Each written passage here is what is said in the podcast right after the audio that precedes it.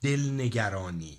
این یه عبارت دو کلمه دیگه دو بخشیه دل و نگرانی. مفهومش هم اینه که یک حادثه که هنوز رخ نداده ما نگرانشی اون یک راه حلیم برای اتفاقی که هنوز رخ نداده. خودمون رو نگران می‌کنیم. یه حکایت خیلی جالبی هست. میگن یه پادشاهی تو هند بوده که پیرم بوده ظاهرا و یه آقای رو که تو رو باید دار بزنم.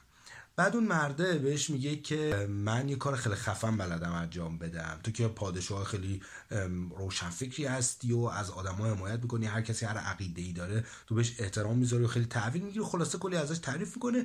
میگه که من پدرم بهم یاد داده یه اسب سفید رو می‌تونم کاری بکنم که پرواز کنه. و پادشاه میگه باشه ما یه اسب سفید بهت میدیم تو الان یه کاری کن که پرواز کنه. میگه من دو سال وقت لازم دارم بدونم با یه اسب یه ارتباطی بگیرم ارتباط برقرار کنم که حرفم گوش کنه و باش تمرین بکنم. پادشاه میگه باشه اگر تونستی که هیچی ادامت نمی‌کنیم. اگر نه من دارت می‌زنم.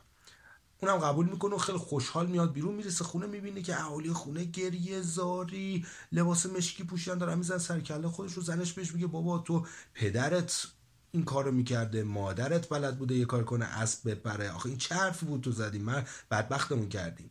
اینجا آقای بهش میگه بابا تو چرا انقدر نگرانی؟ اول اینکه این پادشاه خیلی سنش زیاده. شاید که مرد تو این دو سال. شاید این اسب این دو سال دووم نیورد مرد. شاید مثلا شورشی شد انقلابی چیزی شد این پادشاه عوض شد.